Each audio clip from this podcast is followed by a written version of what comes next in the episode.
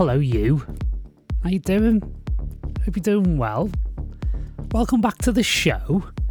Yes, it's beyond the studio. Yes, it's a very relaxed sounding Paul Nolan, your host. As you know, this is the podcast that is here to help you become the best artist you can be by becoming the best version of yourself. Isn't that a good thing? So I'm so relaxed today because, well, I've just had a wicked conversation with today's guest and his name is Rashid Ajami, and he has released on a number of amazing labels, including Get Physical, Ministry of Sound, and Unideep, etc. And, well, you know, as I say at the beginning of this conversation, I'd like to take a bit of credit because we had him first years ago on chapter 24, so it shows how ahead of the curve we are. Honestly, this is just a mind blown conversation, and it was a real testament to sitting down and spending quality time with someone that we never really got chance to when we worked together on the chapter 24 release and we dj'd a, a chapter 24 party together some years ago. And in the confines of a dj booth in a nightclub it's kind of hard to kind of really get a measure of someone but it was really lovely to take that time today. Really sit and really get to know rashid properly and this conversation just opened up beautifully like all those great conversations do when you end up really putting the world to rights with somebody who you've met that you really connect with or you know you're catching up with a long lost friend. And that's exactly how it felt today.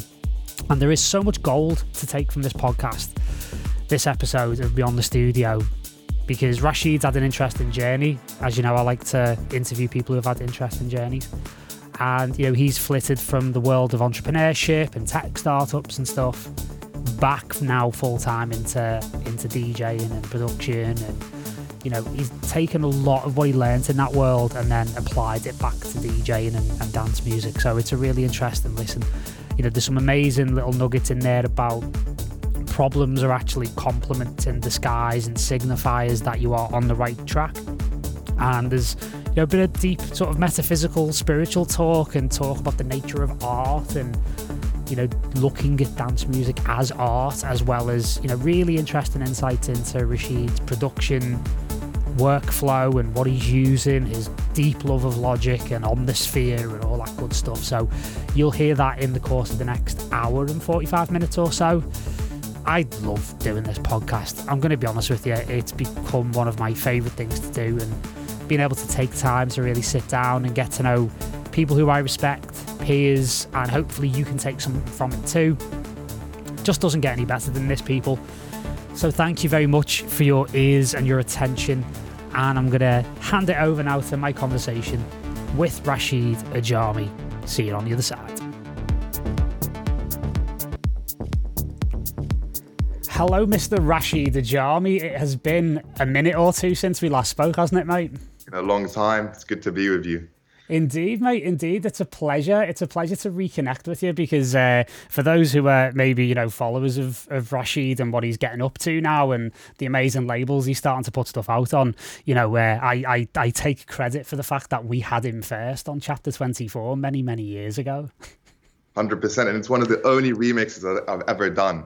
Funny enough. Yeah. I did a few remixes and I really enjoyed that one. It was great. Oh, totally, yeah. And if memory serves me correctly, the pair of us actually played together at one of our parties. I think it was our second ever party, something like that, in like 2014, 2015, something like that. Good times, yeah, I remember. Yeah, I was rowdy that night in the Star of Kings, right, in King's Cross. Yeah, yeah, of course. That was a great night. Oh, dude, like I, I loved that place because it was just such a sweat pit with like, you know, low ceilings, a roughly kind of compromised sound system, but nobody fucking cared. Do you know what I mean? Honestly, the vibe was amazing. People were grooving. Like it's a, it's a great venue. Yeah. Yeah. It's a, they're the type of parties that make me hanker for it all coming back, hopefully soon, right? Yeah.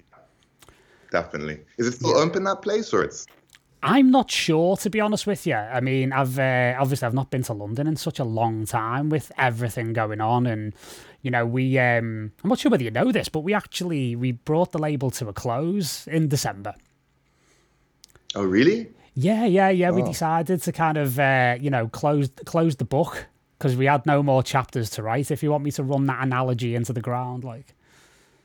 Well, that's cool in a way to have a label that tells a story, which you were doing, and the way you were putting out the music. It really felt very genuine and real, the story side. And you know, it comes to a close, and then there's something new, a new project.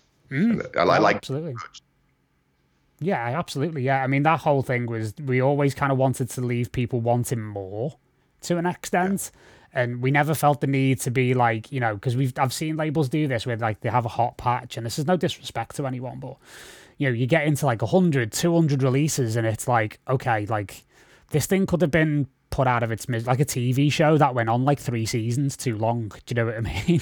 Well, remember this the show Lost? oh, oh my god! Like I, I, I, I lost interest after season one, and afterwards, from what I'd heard, I was, I felt like it was a wise decision because that was going to be eight years of my life. I was never going to get back. Do you know what I mean?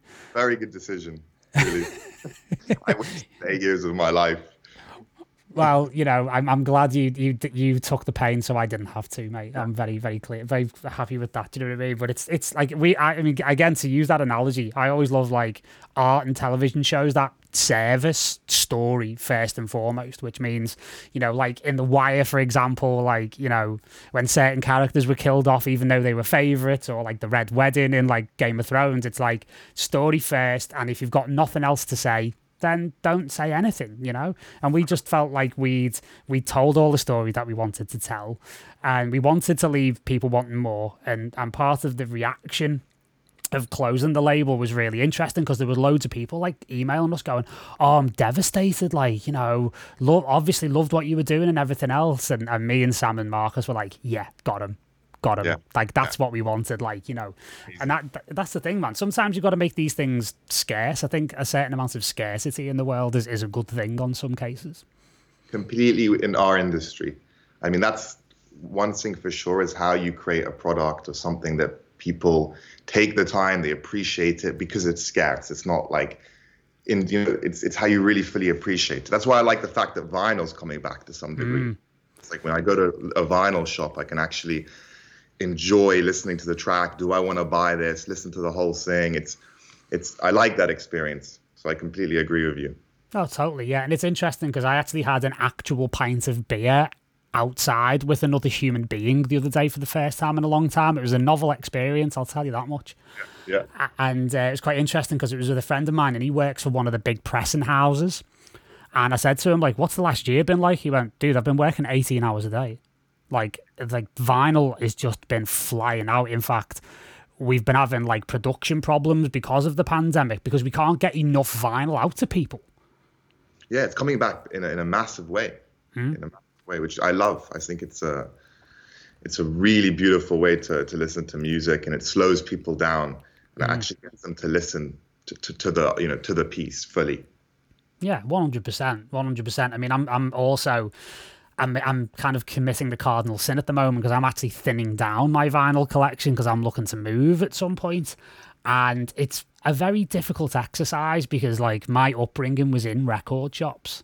Like, yeah. I was hanging around record shops. Like, I was selling vinyl to, like, Yusef in, like, 1995 when I was on my, like, work experience from high school and like it's always been part of my my sort of like it's running through my veins basically uh, so it's been hard because like, I've got so much stuff from owning record stores, from working in them. I've got so much stuff I'm so sentimentally attached to as well. And I think, you know, obviously you could go on, and everyone has gone on ad nauseum about the last year and everything to the yeah. point where, quite frankly, I'm a little bit bored of it now. and it's like everybody kind of knows what's gone on. But one of the beautiful things is, like you were saying, it's giving people a chance to slow down a little bit. And I think that's probably part of the key as to why vinyl has kind of continued to escalate in sales. I had um, the European artist relations rep for Bandcamp on this podcast a couple of weeks ago. And he said something mind blowing. Bandcamp sold half a million cassette tapes last year. Wow. Wow. So it's not. Yeah, exactly. Like you know, so people are just looking for, and it's funny because when you think about like you know the whole thing that's happening in crypto at the moment with like NFTs and stuff like that as well. There seems to be this renewed interest in things that are not infinite because therefore they carry value and they can carry more than just monetary value. They can carry sentimental value as well. Completely, completely. And I, I think the, the NFT thing is a great example of that. It's how you create more how do you actually create a unique product in the digital space mm. where it feels a little bit more limited or you know especially from the music side it's it's it's very i'm i'm looking at that a lot actually at the moment because it's a very interesting space yeah yeah we had um bjorn uh, from a music streaming platform called Rocki which is going to be like crypto backed and also he's done he did one of the first music nfts with guy j cool. a while back, and that went really, really well. So I think it's all very early stage, very wild west with all of this stuff, which means it's as exciting as it is potentially kind of problematic in some ways. Yeah. But I do see enough potential in it that long term, I think we're going to be able to iron out these issues, and it's going to become something really, really viable in the next sort of two to three years. Definitely, hundred percent agree. Yeah, it's it's it's what's cool. It's like a new mechanism to distribute, you know, whether it's art, music, or blending visual art with music. It creates this whole new medium that one can explore and utilize, which is it's refreshing. Yeah, absolutely. It's exciting from the fact that you know we now have something kind of viable now yeah. to look at and say actually like and again this is one of the things we've been teaching on the platform is like really being sovereign and being really like in ownership of your entire path from revenue streams to music sales, merchandise sales, then obviously extending to NFTs and stuff like that as well. And I think that's going to be part of the big revolution because, you know, even today it's like, you know, you look at the the big news with Spotify today, it's like they don't have enough money or Daniel Ek doesn't have enough money to pay an artist properly, but apparently he's got three billion pounds to buy Arsenal Football Club. Insane. Like it, there's something deeply wrong at that stage, and I think this is part of maybe a wider correction of the entire industry in a way. Completely, and it, that, it's funny because you know when I, I never used to think about the financial side of putting out music. And I, you know, I've always been a producer first. Like I started as a producer before DJing or doing any live performances. So I've had long stretches where really I'm only just producing and putting out music. And it was always frustrating in a way that like, like making money from it's been a, is like a write-off. It's just purely something I do for my own artistic, you know, creativity for fun. I never think about it in a viable bus- business you know, as, as a viable business, unless you're doing the live side, which, you know, this year has shown us that the live side can come to a halt. So when it does come to a halt, how can you be a full-time artist and actually live off of that, create mm. music, best how you make that music, do the, you know, get the best artwork, get the, you know, whatever it might be, and actually make money from it. It's, it's, it is crazy kind of how the industry is a bit flawed in that way. But this could definitely be an interesting correction that allows people to monetize. Mm. And it's interesting to take it from your sort of standpoint because, you know, as you mentioned before we went on air, that we started recording that you know you've kind of you're coming back to the music industry full time because you've got a background in entrepreneurship so it must be quite interesting like sort of re-engaging with the dance music industry at this time, having had a lot of experience on the more entrepreneurial sort of tech side of things as well. Hundred percent, and it's it's. I, I mean, I had a lot of regrets when I stopped or slowed down on the music. I mean, now I had I have a lot of regrets because I, w- I had such momentum at the time in the music industry, and I kind of just fell into just doing this technology company, and I was so busy trying to work out how to do that and run a business and you know startups they consume so much of your time. So it, you know it really put a halt to that momentum that i had with the music. And after a few years i realized my real passion still lies with making music creating music creating art not just music but how do you blend all sorts of kind of forms of art together you know whether it's film music installations gallery works nfts I'm it's it's really that's where my proper passion lies. So coming back to it now full time, it's definitely interesting to see how, how does one if you don't just DJ and rely on live, how do you create a sustainable, you know, brand industry, you know, whatever it might be. That's that's mm. something else. It's very interesting, and it, I don't think there's an answer yet, but Um, I can feel for people that are like pure artists because it's not it's not easy in that to, to, to find that. Yeah, totally. And I, I kind of count myself as being extremely fortunate that I've had like other skills over the years, like teaching, like being able to build a platform like this. Like this has been the thing yeah. that's really sustained me and got me to get up in the morning quite frankly you know over the last year or so because like i've been quite honest with like people listening to this podcast and with guests that i'm i'm in that camp now where you know i'm not really that interested in like touring anymore because I've kind of lived that life and I feel like I've kind of, you know, been there, done that, and kind of got the t shirt at my age now. And I'm interested in other things. Like, I'm interested in helping people. I'm interested in, you know, being of service and helping people grow, as well as, you know, taking my music in slightly different directions. So it's been really interesting to see, like, like you were saying, like now having all of these things open up yeah. to be able to actually earn a good living yeah. without having to feel the need to be, you know, having to get on a plane or be in a nightclub at three, four, five o'clock in the morning when you actually like don't want to. I think a lot of artists, and this sort of plays into like, you know, the mental health thing as well. I think a lot of artists have been forced into that because it was the only sustainable way to make a living. And nowadays, like, I think it's going to be much healthier because I've spoken to a lot of artists. I've had Josh Butler on the podcast recently. You know, Patrice was on a while ago, uh, Patrice Baumel. And, you know, we've all been talking about how when it starts to kind of normalize again, like how we're going to all be approaching this in like very different, much more balanced ways. Because it's, you know, from you, from your sort of entrepreneurial background, like finding that balance, like you said, is, is very, very difficult to nigh on impossible. Yeah, it completely. And it's funny because for me, I I have a lot of energy to go and maybe do that touring and DJing because I haven't done it so much. You know, I I got into the production side, started to get a few gigs. You know, it was great, but I didn't I didn't have the full blown touring experience. So mm. I am all for that, and I I am interested in doing that, and I definitely have a passion for the live side. But I can fully understand that it, it is it is frustrating as a music producer when you have to dedicate a lot of time to being in the studio and really crafting out like good music takes time when that's not a you know you can't and then you can't really monetize that fully i mean i make a joke in terms of when i do contracts with record labels and i have a music lawyer that helps out and i tell him like i'm paying you more than i'm going to make just to look at the contract I'm going to make from 10 years of this release going out. I mean, if they take 20%, 50%, it doesn't really matter in the end because there's so little money, even if it's a hmm. hit, even if it's a big track.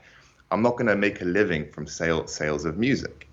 But the sales of music is just, you know, the music coming out is a way to establish yourself to then go and, you know, do an NFT or get live performances or as you as you've done, build a really, you know, interesting brand of a, a podcast, different things, teaching, helping people. So I've always seen the music almost like the gate that opens up the other opportunities.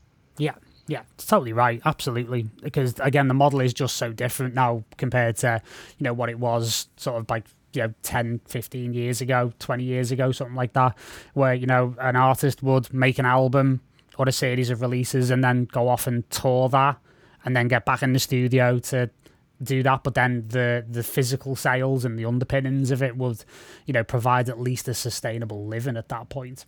So again, like the, the game is so different, but again, it feels like because of the pressure of the last year, we're about to undergo another very exciting revolution where all of a sudden, like the main thing that I felt with the whole NFT thing was like, I feel like huge possibility and excitement and potential from this space. It's definitely, like as we mentioned before, not perfect, but there's something there, and there's something there that's worth exploring, and something that you know a lot of people are doing quite well with already. You know, so yeah, it's super cool. So what what triggered the sort of move back into making music full time, and you know, was it like just you couldn't stay away from it, or you know, just tell me what it was. Yeah, I, I started. You know, I'd taken a long time off where I just wasn't making music, and then you know last year I just started to slowly get back into it, and immediately just felt that enjoyment of putting tracks together. I mean, I, for me, the happiest moment in my life is that moment I'm in the studio and something just comes together in the right way, and I feel I have something special that I feel, and I have this feeling from it. It's just the greatest experience for me. So I realized, you know, it's really what I love.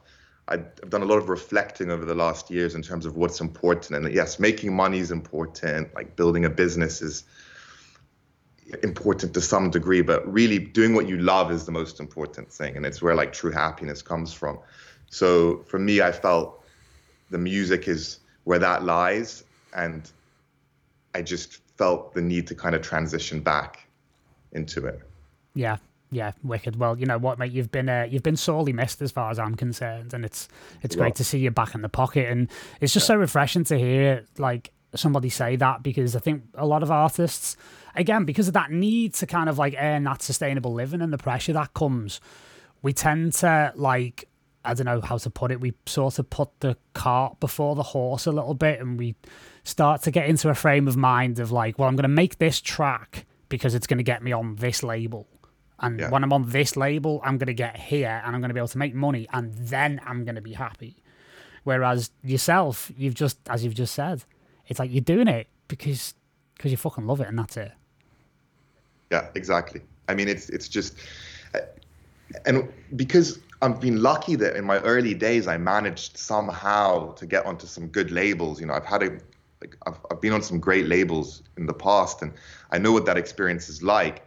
To me, that's never been the exciting bit because it's actually as much as being on great labels is important, it doesn't make you like instantly famous. It doesn't blow your music up whatsoever. I mean, you know, all the good labels I've been on them. It's it's about consistency and like putting out great music consistently and being in the scene consistently and growing.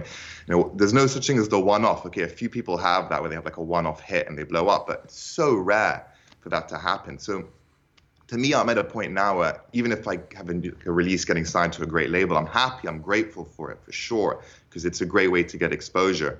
But really, the, the happiness for me is now coming from when I'm in the studio and and I feel the track coming together in the way that I want it to come together. And it starts to give me that like feeling of just, you know, if it's a sexy track, I feel it. If it's an emotional track, I feel it. That's the point where I'm, at, actually at my happiest. And then I let it go into the world and and see what happens.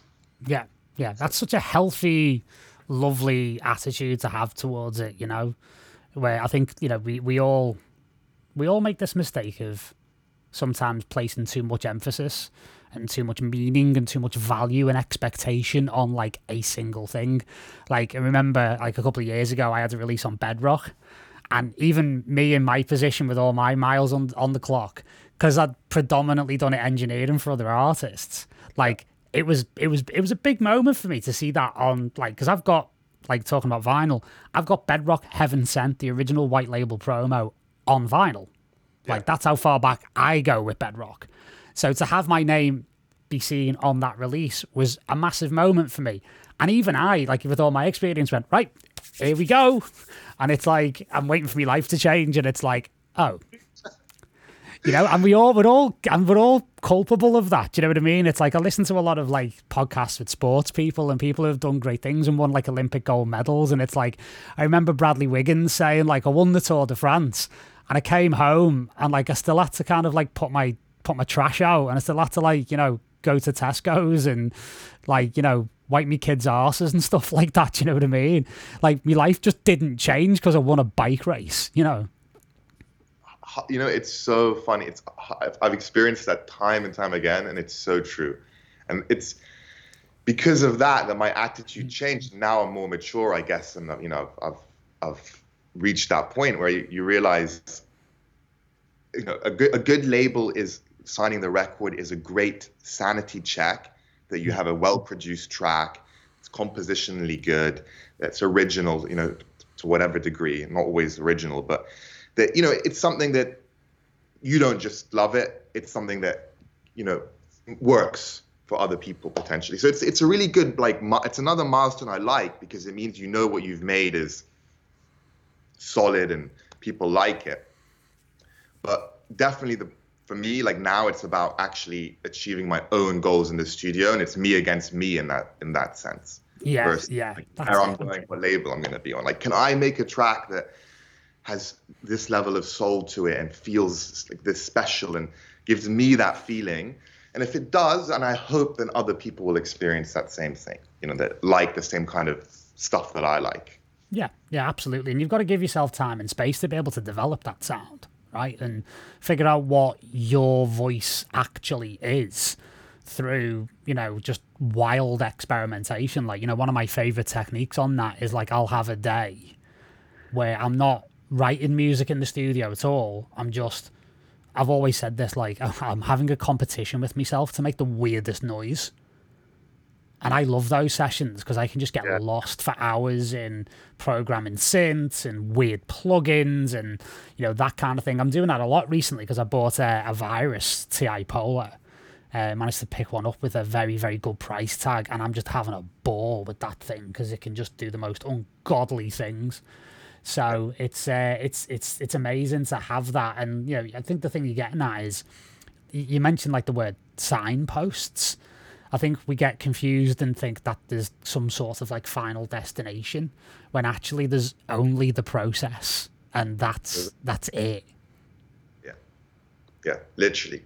And once I, I once someone can truly enjoy the process, with the positives of the process, the negatives of the process, the problems that come with the process, and you take it all as this enjoyable journey, then it that's when I feel one is at their most powerful in terms of what they can do and the creativity and just the ability to really, really do the best work possible. I mean, when I was younger and, producing, I would like rush a lot because I just felt, oh, I want to finish this. I want to send it to a label. And I want to get it done. And it wasn't fun. It wasn't a fun process. I felt anxious in the process, like, oh, this sounds really good, but can I really get it to be, you know, what it should be? And, you know, there's negativity to that. Now I just, that's gone. It's just this really patient, flowing process of love it coming to a final product. And then, and I, I actually believe when you produce music, for me at least, I have to kind of produce quite quickly because there's a point where I lose my like objectivity of the track. If I get too sick of the sounds too quickly and I'm on like like I can so there's like a I try to get the main composition done quite quickly and then from there like I take much more time on refining it to the end product. So the first 80% of the track for me comes really quick. Mm-hmm. Like it's just I kind of know what I want to happen and I I know my instruments well enough to just get to that 80%. And then at the 80%, I take a breather and then finalize that last 20%. Mm. Yeah, so definitely. How other people work, but it's always been like that for me.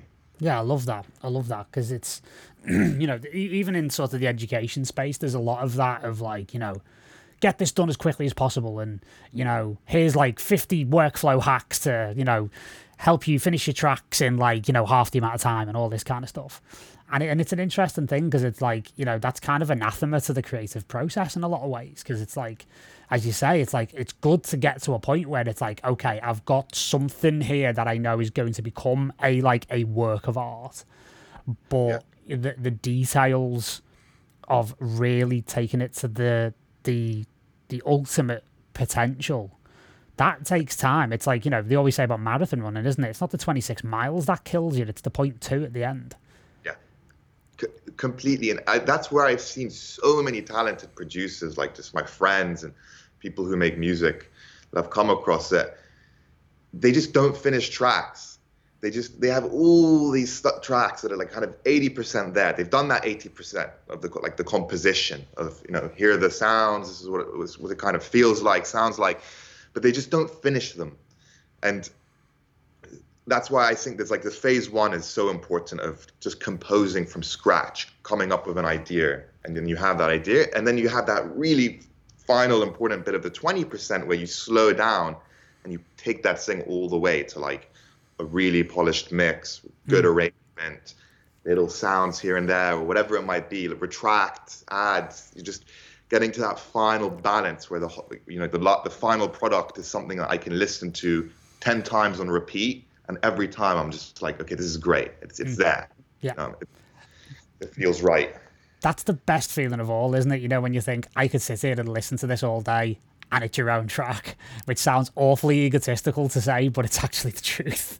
It's the best feeling because it's like it's kind of rare, as you know, like you know when you produce almost, you always I, I like for me I always still feel my tracks are like not as good as other people's tracks. You know, and it, like even from a production standpoint, even though Isn't other that people, irrelevant though, isn't it? Really, when you think about it.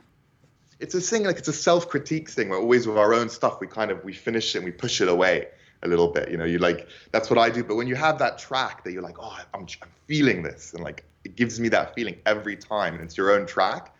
Those ones always do the best. Oh, one hundred percent, one hundred percent. It's it's it's funny, like because um, you know, we we do these like sort of group feedback sessions, like on the on the platform, where like the whole community comes together, and it's honestly like it's it's just joyous. So we, we've had this with one of our members recently, and he's the guy's so unbelievably talented, and it's so funny because like he kept he kept on bringing like new versions of this track, and he was like, right. I'm, I, I don't know where I'm up to here. And like everybody in the comments is like, oh my God, this thing's unbelievable. Can't believe it. Sounds amazing. This has got a massive label written all over it. And I'm just sat there going, I want more. I want more. This has got another level in it. And then he'd come back the next week and say, listen to this. And I go, good, amazing. Uh, more, please. And I just kept pushing him and pushing him and pushing him and pushing him till last week he puts the final version in and it just absolutely like it just rocked everybody off the seats like and it's like okay now it's ready so that's Yeah. like a testament to what you're talking about about that last 20% and being patient and not like robbing yourself of the opportunity because I think that's where a lot of artists go wrong, right? They really rob themselves of the opportunity to really refine. It's a bit like writing a book, right? You know, it'd be like putting the first draft of a book into a publisher, Exactly. you know, rather than going through that refinement editing process, you know, sculpting it, bringing it down to what it absolutely needs to be, cutting the fat out of it, all that kind of thing. I think that's also one of the reasons why, like, you know, with all due respect to a lot of artists, like to me now, I think like the vast majority of dance music I hear is kind of a bit lifeless. And I think that's why, because we're so focused on like, I'm doing, I'm doing these steps very robotically in the same order, and like that's a bit like how can I put it? It's a bit like what you're you're a baker, but you're working in Greggs and not in a restaurant. Yeah, yeah. You know, it's funny you say that because it's exactly what I'm experiencing at the moment as I start to like explore music. I made it like a thing now where, you know, as part of going back to DJing, I'm starting to explore a lot of music and listen to like music on Beatport and SoundCloud or whatever. And I'm trying to take a process of really only choosing music that really makes me feel something. And I'm hearing so many tracks on like really top labels where they're cool, I get it, they're okay, but they just they feel lifeless. They're, they're just lacking anything that's really wow. Like I can see that if I played it on a dance floor, yes, people will dance, but it's not a track to remember. So you know, I, I feel like a successful thing is when you put a track out and it, you know, you you can't forget it. Like Pachanga Boys' Time, like it's just you just can't forget that track. It's just every time I listen to it, it's just it, it transports you somewhere. It has this feeling of nostalgia in it. It's just so well emotionally fueled, and it's I can't explain why it's like that, but mm. for whatever reason, it makes you feel something, and, and so much music is lacking that. I'm, I'm, from what I'm seeing and hearing at the moment. Yeah, totally. And it's it's interesting because it makes you wonder, well, what is that thing? What is that element? And why do some artists seem to have it in droves and others seem to, you know, only kind of glimpse it ever so slightly? And it's it's an interesting thing because, you know, for me I think there's a there's a certain level of like presence in the moment that needs to happen. Like at the moment of creation where you know one of the things I've, I've been talking about a lot recently and, and actually like I've been um, I've been taking lessons in like classical music theory because I'm really interested in like I'm kind of like in transition myself more towards doing more film and television stuff and film music and stuff. So you know, I've been working with this guy and he's, he's amazing. He's got absolutely no understanding of electronic music at all, which is so refreshing to me because he's like, you know, I'm like, ah, Sasha and Digweed, and he's like, ah, Bartok and Liszt and, you know, that kind of thing. Like, basically, like, you know, um, Bach and like Tchaikovsky's like his Sasha and Digweed, basically. Do you know what I mean? And he actually said, he's, he summed it up perfectly. He said, you know, when it comes to things like, say, harmony and chord progressions and stuff, he said, like, you want to learn as much about it as possible and then you want to forget it all all instantly. Yeah. And it's so true because like you want to learn it to a point where it becomes so automatic that you don't think about it anymore and it just becomes almost like an instinct an instinctive thing and i think a lot of artists are at various stages of their development and it's all cool and it's all good but that's where you get that very sort of like rote by the numbers paint by numbers kind of music because there's not really that sort of level of like mastery going on or that level of like real deep almost like spiritual sort of like awareness going on at the moment of creation. And i think that's what really separates like you know the really amazing the great artists from know, what what Maceo Plex called called the artisans which are the people who can basically just knock something out for you like almost on demand yeah. You know, it's hundred. It's funny that you say spiritual awareness because I completely agree with that. It's like almost that you're like getting it out of the way of yourself in that moment, and it's just like a happening of mm. creativity. It, it, that's I've always had that with all the kind of tracks that have the most feeling that I've produced. There's like a 20 minute, 30 minute period or whatever it is, where it's just like happens, and it just the sounds might change and you know there's tweaking and stuff, but just the general few layers that make the heart of the track just come out. Mm. And it just comes out immediately. It's not like a four hour, five hour, six hour process of just trying a bunch of melodies. It really just comes really quickly. And then that refinement occurs after. So I really believe in that. Like it's it's almost those moments where it just kind of it happens. Mm. Absolutely. Do you think environment matters in this kind of thing where the space or the location, not just like, say, for example, where your studio is or like the makeup of your studio, that obviously matters, but like geographically, like where you find yourself in the world, like does the physical like reality of like where you make music, do you think that has like a, a, a an effect on it as well?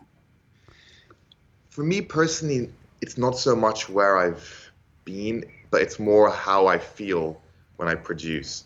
It's more of, it's like I, you know, I, like the lockdown. A lot of people in the lockdown in London were kind of like, oh, it's a depressing time. It's not, nothing's happening, and you know, there were many days where I did feel frustrated, and so I just wouldn't make music. I'll just go for a walk. I'll just take take a breather. But when I find myself in that place of just feeling open and positive, that's what like kind of allows me to create good music and I could be in LA and it's the sun is shining and it's like paradise, but I'm not making my best music. You know, it's just it. so I've I've not had that where it's kind of linked to where I am and you know I've had inspiration from certain locations for sure, but it's for me it's feeling based. Everything mm. comes from a it's a feeling based process. And even as you're saying you know like forgetting how to actually like you know forgetting the technicality of the comp- the composing i've like totally forgot that. So you know I, it's all when i'm playing a keyboard it's really feeling based i'm not thinking about what's the scale and what's like the notes. I'm not even good with that. It just all comes from like a feeling and a knowing of like where to kind of take it. And that's what gives me the heart of the track every mm. time yeah, amazing, amazing. I mean, I've got to admit, it's it's it's definitely been that way for me. Like my my feeling has been like I've always been a little bit of a product of my environment in a weird way. Because I have moved around the world quite a bit, like yourself, like we were talking before we started recording. That you also used to live in LA, also very curiously in exactly the same sort of area than that I that I lived in as well. And it, it was remarkable to me because like it was the first time I'd, I'd worked properly in like a real studio when I worked with Sasha like five or so years ago when we did Scene Delete together. and we did it in the the village in LA where you know Smashing Pumpkins did Mellon Collie in that studio and Fleetwood Mac and all these legends like regular listeners to this podcast are probably bored of me hearing these stories now about me telling them but it was just you you couldn't not make amazing music in that space because it just it the creativity just dripped from the walls like it was almost like you know the way it rains sweat on a dance floor in a really good club it was like it was just raining inspiration from every surface and you couldn't not do your best work in a place like that I totally understand that. The Yeah. energy of the place just Oh, absolutely, yeah, absolutely. So, you know, for me, it's like sometimes, like when I go through a bit of a dry spell, I find, and that that's been one of the more interesting aspects of the last year. Was like, if I've found a little, myself a little bit low on inspiration, I'd just pack myself off to like Ibiza or, you know, like Lisbon for a week and take my headphones and my laptop with me, and then I would just be in a completely different zone, Yeah. completely different place. Um, but again, having to actually work through that frustration because that you know ability to move to a different location wasn't available i think is almost as rewarding as being able to move if you get what i mean because again it's like it's changing your environment in order to get that feeling that you were talking about as well Totally. So that's the thing. Like when stuck in a lockdown, it's almost like you have to, you can't change the environment. So you almost have to just adapt the way you feel and get past those kind of days where you just don't want to like mm. hear anything and don't want to make any music and kind of push. Like for me, it would be like going to Hyde Park, just walking around the park, having a coffee, like just letting go a little bit, and then feeling that pocket of inspiration come back, and then I'm onto my keyboard. I'm like, I'm on, I'm in, I'm onto a session. It's like in allowing that to to, to, to power it and to fuel it, basically. yeah totally Yeah. Yeah, it's cool, man. It's really, really nice that. And uh, yeah, it's interesting because the, the thing that kind of got me through those set, uh, parts was, uh, or those frustrating moments, was something one of my yoga teachers said to me a long time ago, which was like, if you change the way you look at things, the things you look at change. Yeah. And it's like just That's- trying to create that little internal shift of state in yourself can produce unbelievable results because that's kind of like a, a lever that you can pull in your brain. That's like it takes very little energy, but the effect that you get from it is massive. It's like the 80 20 thing, right? It's like 80% of your results come from 20% of your actions. Yeah, totally agree with that. And it's something that I mean, just beyond in. I mean, I had that even when I was doing my business. Like, I think for any kind of work or creativity or anything, like most people are constantly trying to change the environment or their outside world to feel better on the inside. But ultimately, they just want to feel better on the inside. But they're trying to manipulate the outside world, which is always changing. It's unpredictable. It's never going to be exactly how you want it. Like, no matter who you are, you can't control like the outside world to that degree. So when you start to actually just internally, no matter what's happening, try and be in a that positive state and see things differently, see things positively, it's really a, a dramatic transformation. Hmm. It's it's it's massive. And actually, funny enough, in Los Angeles is when I really realized that. It was like walking around, and I spent a lot of time just like walking around the Venice area, and you know, it's like you can just you see so much happening, so much craziness everywhere. It's a madhouse, isn't it? It's a madhouse. you see like realities of people that I just you know when you grow up in London you don't see it you know the the, the, the broad spectrum of like life on this planet and that to me was really rewarding in terms of just kind of being appreciative for everything and just it's like a humbling thing to see mm. that you know what I mean like it's and and that spurs creativity I feel and, and just makes you more relaxed and more positive no matter what happens hugely. It's a real melting pot there, and I felt the same way. And even like going back there last year um, for NAMM and like doing some work with D&B Audio, it, like I'd, I'd not been back in like three years because I did my like my two years there, and then I moved back to Europe. And it was the first time I'd been back there, and I literally just went, "Oh God!" Now I remember why I fucking love this place so much because there's just no other place like it in terms of the movement, the the weather, the there's just like a you know like the way Ibiza has a vibe, right? It's a totally different vibe to LA, but LA's just got something that is very hard to put your finger on, and it was quite a privilege being there at that time because about 2015 to 2017 is when the dance scene there just blew up, and I mean like the good dance scene. Like, and it was just everywhere. You know, Lee was playing there all the time at All Day I Dream. There was amazing parties on almost every weekend, and it was just this absolute, you know, absolute just as I say, like this melting pot of like different styles of music, different people coming in and out all the time, and it was, it was a special time to be there. It really was. It's it's something I would uh, I'll I'll never I'll never forget. Like I still have a little part of me that still wants to move back there. To be honest with you, at some stage. I know what you mean. I feel the same. It's it's a great place to be. Yeah. Definitely. Yeah, it really is. I mean, it's it's as challenging in some ways as it is amazing because after two years there, like it did, it did burn me out a little bit, if I'm being honest, because it's it's like it's non-stop, like it's absolutely non-stop. I mean, people think London is a 24-hour city. People think New York's a 24-hour city. It's like no, no, LA's a 24-hour city. LA's like, a 24-hour city, definitely. yeah, that's an eight days a week city, basically. Yeah, in a lot of different ways. So yeah, I mean, so what was like, one thing I wanted to ask you before we get into more geeky territory of like, you know, what your production setup and, and what your workflows like and stuff. Like, obviously, you, as we mentioned before, like coming back into the on, you know, into dance music from entrepreneurship and having a company and stuff. Was there anything that you learned from that time coming back into dance music that you've applied? Now? Like any sort of transferable skills or any sort of insights that have been useful for you?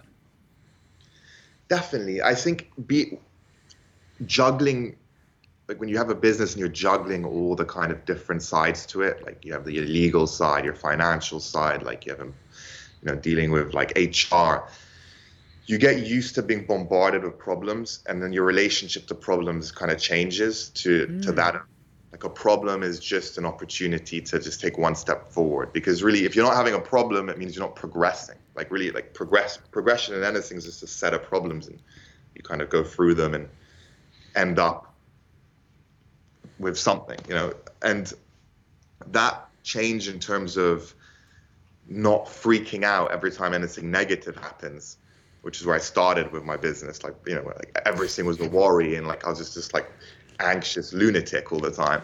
So like just chilling out over the years to be like, oh, cool, okay, we have this problem to deal with. We'll deal with it, and like, we'll see what happens. Taking that into making music and producing music, and the business side of music, like which can be very slow. For example, you know, you send a demo and you get like a response from some like amazing famous DJ, and you're like, oh, I, I want to sign this, and then you know you don't hear from them for three months, and you're waiting when I was younger, that would like that, that would kill me. I'd just be like, oh, I want to know, like, am I, you know, am I getting signed to this label? Is it going to happen? Like, now I just don't even think about it. I'm just, it's just, it's, I've relaxed. It's relaxed me. If that makes any sense, mm. in a, a way that makes just dealing with the the the, the creative process, dealing with the, the you know the the administrational pro- side of it, whatever it is. It's just, I feel like relaxed. if that, I don't know if that makes sense, but massively. That's kind of the core thing that came out of it. Yeah, I love that. I really love that. Like about you know problems are like actually signifiers of progress, and you can interpret them as like you know the sky's falling in, but actually it's a sign that you're on the right track.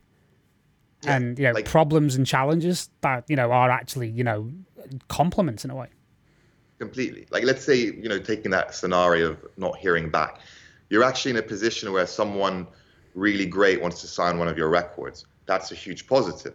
Them like, okay, they're not responding or they're taking time, let's say, to decide causes anxiety, but you you're actually in a really positive place because there's someone else who doesn't even have that like that that situation happening to them. Like they don't have an amazing person wanting to sign their track. So you're already you're progressing but then instead of creating the problem out of it, like, oh, I want this to happen badly, I want to finish this, I want to get it over the line, you're like, okay, it's happening. And this is really positive, and it's a really positive sign. It means my music's good.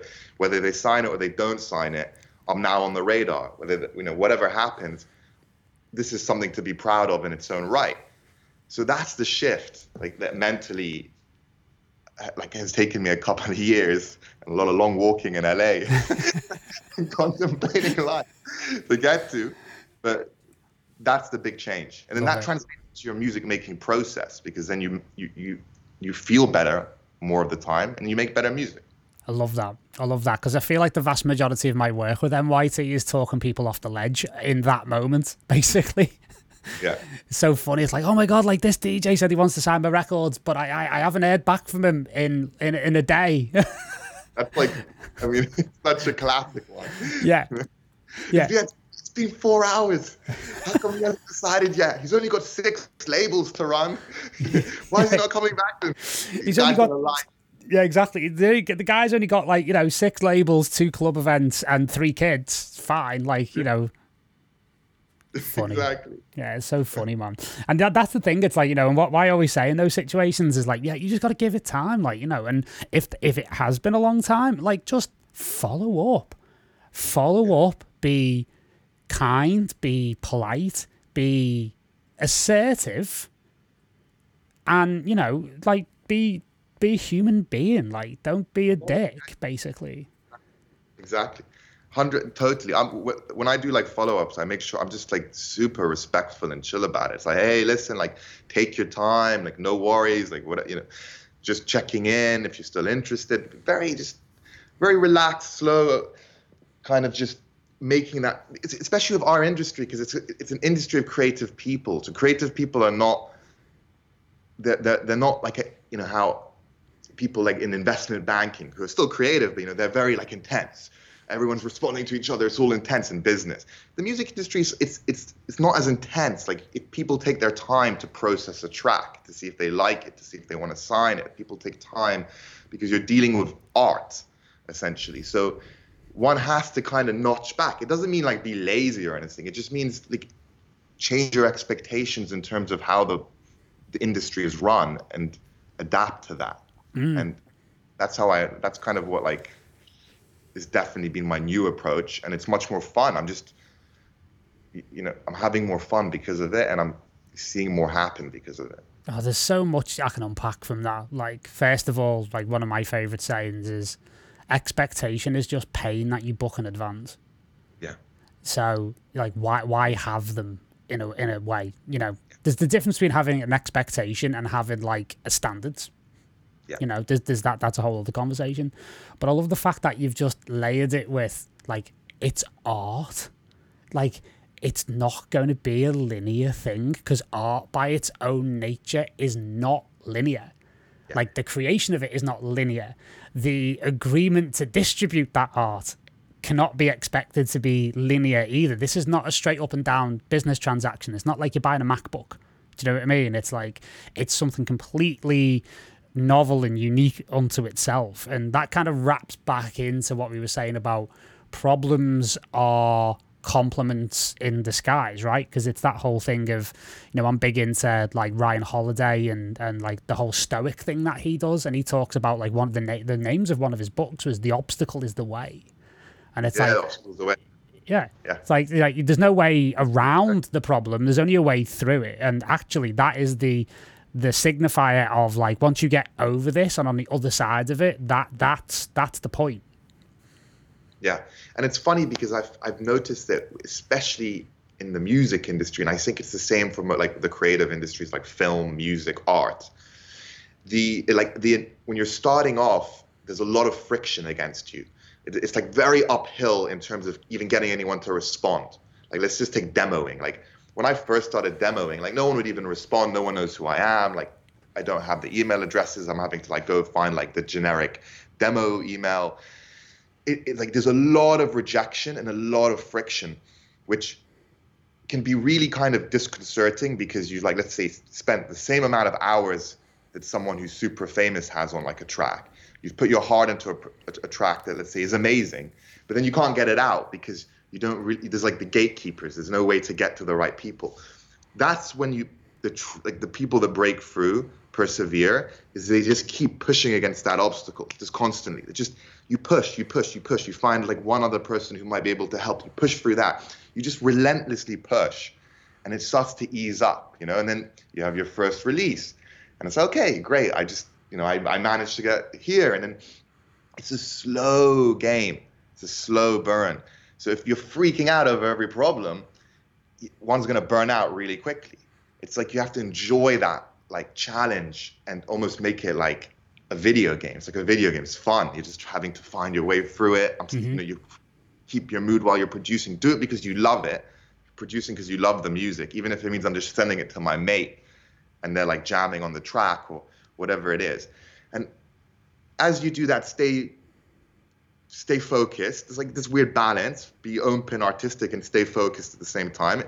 That balance to me is like how one starts to see some success in terms of well that's that's kind of how it worked for me mm. at least but uh i don't know if that makes sense but it's like especially in the early days i find mm. that's when there's a lot of friction and the obstacle is the way becomes really critical kind of philosophy to have massive that we're unpacking this you know because it's such a common problem for people and, and people kind of like give up before they get past all of that, or you know, they they're they're they're in like again, it's like the marathon analogy of, you know, you've ran the twenty six miles and you give up before the point two.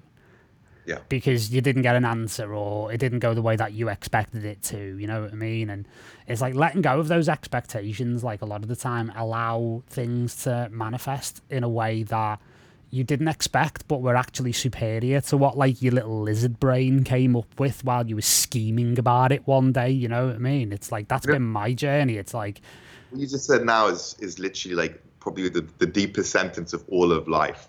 I mean, it's so hundred percent accurate. It's like even they they say like remove desire of what you want to get what you want. You know, it's the mm. same kind of thing, and it always comes way in a way better way than you wanted it to in the way you imagined it. It just it turns out better if you let go of that like like needing the expectation, wanting it, because that, that desire is like a translation of lack. It's like almost the same as lack, because you're lacking it and you're wanting it.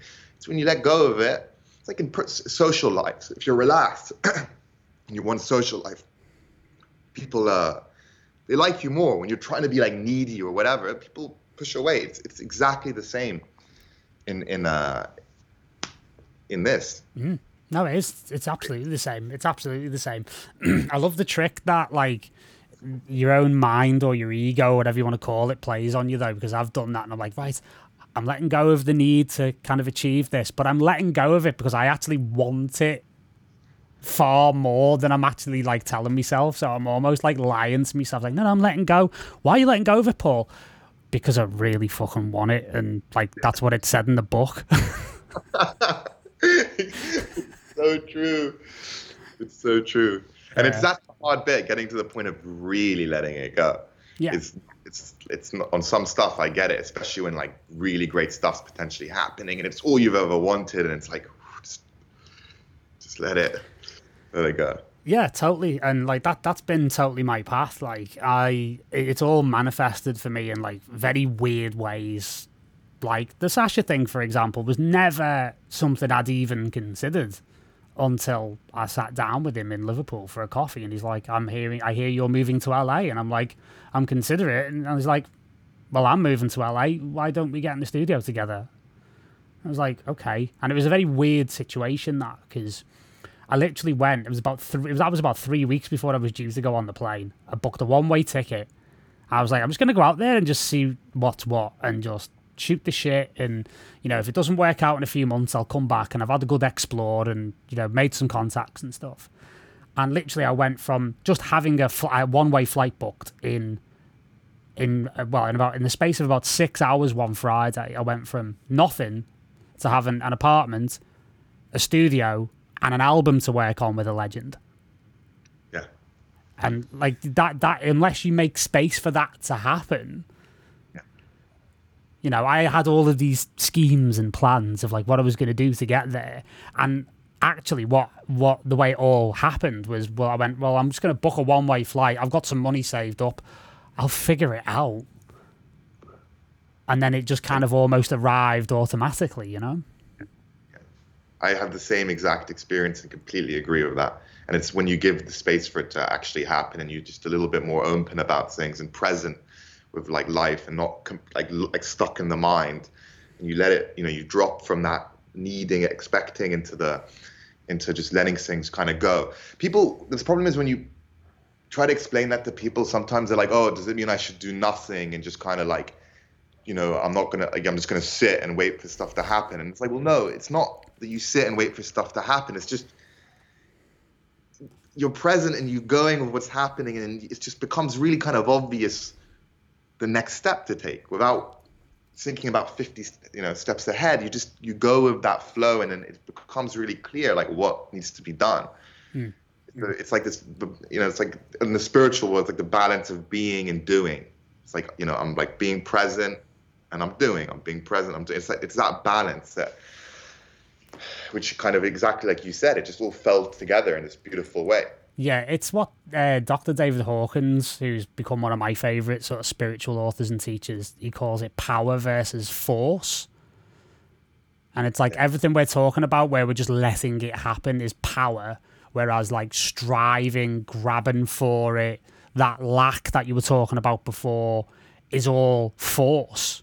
And if you think about it, like, you know, there's another saying in sort of spiritual circles, isn't there? What, whatever you resist persists. And it's like the more you push against things, the the less likely it is like it's actually the, the world is going to start like almost like firming up against you, if you know what I mean, a little bit.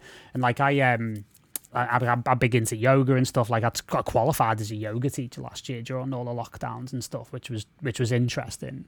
And one of the things that teaches you is like, especially with the style of yoga that I do with Yin yoga, it's like you have to let go of all tension in the body because if you start pushing against your own body, your own body's gonna stiffen up and resist it and say, "Hang on a minute, no, these are my limits."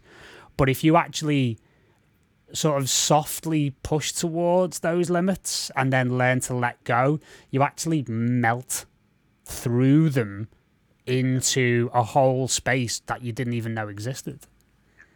It's crazy that you mentioned David Hawkins because I love that guy and his book. Um, Letting Go. Book, uh, Letting Go. Like I'm literally reading it right now. I've got it right there. It's phenomenal. It's like there's one chapter, which is like chapter two, and just that one technique of like kind of just sitting with feelings and letting them go. It's, it's so powerful. It's so powerful, but it's just it's like anything. It's a habit. We're so used to resisting any feeling we have, and just contracting against it. And, oh, I don't want to feel like this, as opposed to like you said with the yoga, going into it and letting it be fully actually will dissolve that feeling and will take you past it. And, and it's the it's the it's a much better approach. Um, that's super cool. I love that guy, David Hawkins. Yeah, he's amazing. Like Sam from chapter 24, like obviously me and him are still best friends basically, like when we talk all the time. And like we've been going through the David Hawkins books all, almost together and just mind blowing. Like it's really funny actually because I, I, I said to Sam a while ago, so I bought the book because like I had this real deep kind of like resonance of like I need to read this book. Like I ordered the book and sat on my shelf for two months and it was like my mind slash ego was almost like resisting reading the book because it knew there was like a very potent, very important lesson or set of lessons in that book. And again, like kind of worked with that and just started gently, almost like reading just a page a day of it. And honestly, like that book is just, it's life changing. And it's been a really like, it's been a really great reminder for me a lot because I mean I've done a I've just done a tremendous amount of work on myself in the last sort of few years since coming back from LA, sort of quite burnt out, and you know that's taken me into like the plant medicine realm and you know psychedelics and you know really interesting sort of ceremonial kind of like settings. That's allowed me to do just a tremendous amount of work on myself in a very short space of time. So, you know, letting go was huge for me because it just allowed me to kind of integrate a lot of that in a much more pragmatic kind of way. I love how practical that book is. You know, it almost just gives you a map of like, okay, well, how am I feeling? I'm feeling quite apathetic towards something. All right, I'm right at the bottom of the pit of like the the the ladder here. Right, okay, well, at least if I feel angry, at least like I've got something to work with. Yeah. Okay, and I'm actually moving through up the different levels to like you know where I, where I can be. It just it brings so much awareness of like almost like a workflow for spiritual states in a weird way. It's totally. I, for me, honestly, if someone was to say, "What's the one book you'd recommend on like on, from the spiritual books?" I would actually probably say letting the letting go one because of the clarity, because it provides that technique that you know people like on Michael Singer, Untethered Soul, and Eckhart.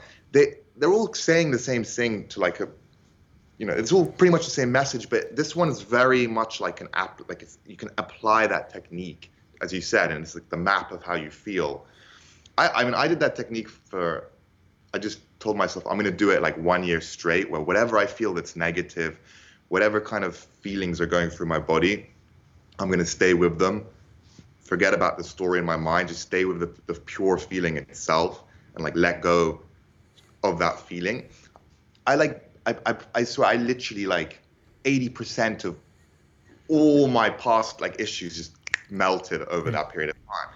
But it takes time to get into doing it. Like you said, like there's a resistance. It's like going to the gym for the first, having not gone to the gym for like 10 years and you go back to the gym. It's extremely difficult to get back into it. It's kind of similar with this. It's like we're so used to avoiding our feelings. So like there's a big resistance to facing the feelings. But once mm. you face the feelings, it's it's so empowering and you lose the fear of fear essentially yeah yeah absolutely and that's all that you know the sort of hyper trendy sort of you know plant medicine world although it's funny to call it hyper trendy considering the fact that we've been doing this for thousands of years you know that's all it is like it's just all those those experiences have done for me is put me in a position where i have to deal with it like I can't run because there's nowhere to go. And the the sort of the the plant teacher that I'm working with is very much of an attitude of, no, no, you're going to sit here and you're going to sort this out because you ain't going any further forward until this happens. Yeah. You know, and it's like that stern. Yeah, like everybody needs like a stern but loving voice of truth. Every now and then, everybody needs like a loving kick up the arse you know, as we would say in Liverpool, that's a very Liverpool thing. It's like I'm giving you the kick up the arse because I fucking love you. Do you know what I mean? Yeah. So it's I, it's so funny, man. So cool that you're into all that, man. Like it's it's funny because again, like the, the, this is one of the reasons why I love doing this podcast because it's like we've met, we've worked together, we you know we did a couple of releases and stuff like that. We played at a party. It's like I'm never gonna get this out of you, like standing in a DJ booth in the Star of Kings in King's Cross, like yeah, totally. Maybe like a few tequilas in, I'll just start, uh, I'll start bringing up David Hawkins. But yeah, different kind of spirits, my friend. Different kind of spirits. Different kind of spirit. yeah, exactly. Yeah, maybe maybe we should uh, maybe we should eat the worm and then see where it goes. Like, yeah, yeah, exactly. Or, or lick a couple of toads and see what happens as well. You know, um, but there you go. But there you go. Amazing. So, uh, like, all of that is so relevant to studio work as well because I I found years ago. I've been doing yoga now for nearly nine years. And I found like when I really got hardcore into yoga, like I was so much more creative and so much more in flow, so to speak. And obviously, like, you know, working on this kind of thing more on the spiritual side of things has helped massively with that as well. Because, like, what is art other than an expression of your own spirit, essentially? Um, so yeah, it's it's super interesting to kind of like integrate that into like a studio workflow as well. I mean, have you felt that as well? Like the more clarity you had spiritually, the more you had creatively as well. Yeah, definitely. It's it, it, it really it's like the less mind based production I'm doing. When I say mind based, it's the it's you know I was using the word feeling, but it's just when when I'm more in like a flow and I'm feeling open and present, the music comes out in a way where it's much more it's translating a feeling. And it's like all the good like like i go back to Pachanga Boys' time. Like why do i love that song so much? Because it's translating a feeling. I listen to it and it takes me somewhere nostalgic. It takes me somewhere otherworldly like why is it because of the chords they're using well other people use those chords or those progressions or those sounds as well and it, you don't get that it's whatever they've done to make that magic for me that's that's the recipe for the magic. It's not what plugin you have or what hardware you're using or anything like that. Because I've I've seen time and time again if I'm working on something and it's just not working. I mean, from a feeling perspective, I can layer it with more stuff and try and make it more clubby sounding or whatever. It's just still not gonna. It's just it's not gonna work. Hmm. It's like the essence of the track needs to feel right, and then really actually the rest just then you can become a little bit more for me i become a little bit more okay technical in terms of okay how do i want to structure this track and like but i know that the magic and the essence is there and you take that and then you you know you, you structure it how you want to structure it yeah from totally a position standpoint you're totally right on the plugins and stuff because yeah we, we always love a good geek off about like what plugins we're using and everything else but you know as you say like that's not where it comes from because if it was, you would have like you know Michelangelo, like when he's painting the Sistine Chapel, saying, "Oh yeah, it's this particular style of oil paint I'm using, man. It's just." You know, you, you would never say that. Like the guy's literally channeling God while he's up there painting the fucking ceiling. Do you know what I mean? Exactly. And you'll like I know this is crazy, but like I literally have come to a point where I I just I produce now with just Omnisphere, the plugin. Like you know, Omnisphere, like the like it's the, such a powerful like plugin and it has all the kind of sounds that make up what I like what I like to make. I just don't use anything else because I know how to use it really well. Like I just I, I just it's I know what sounds I like. So I've like reduced my like my uh, my um you know like what I use to like a really few things and I've found it it just it's so much easier. Like when I walk into a studio of a friend and they've got like 50 different like synths and it's like all this shit happening and everything. I'm like, do you even use all of this stuff? Like, uh, and, and how do you decide? And just that time of just thinking, is it, you know, am I using the Moog for this? Am I using this for this? Like, I couldn't do that. It would just cause me anxiety.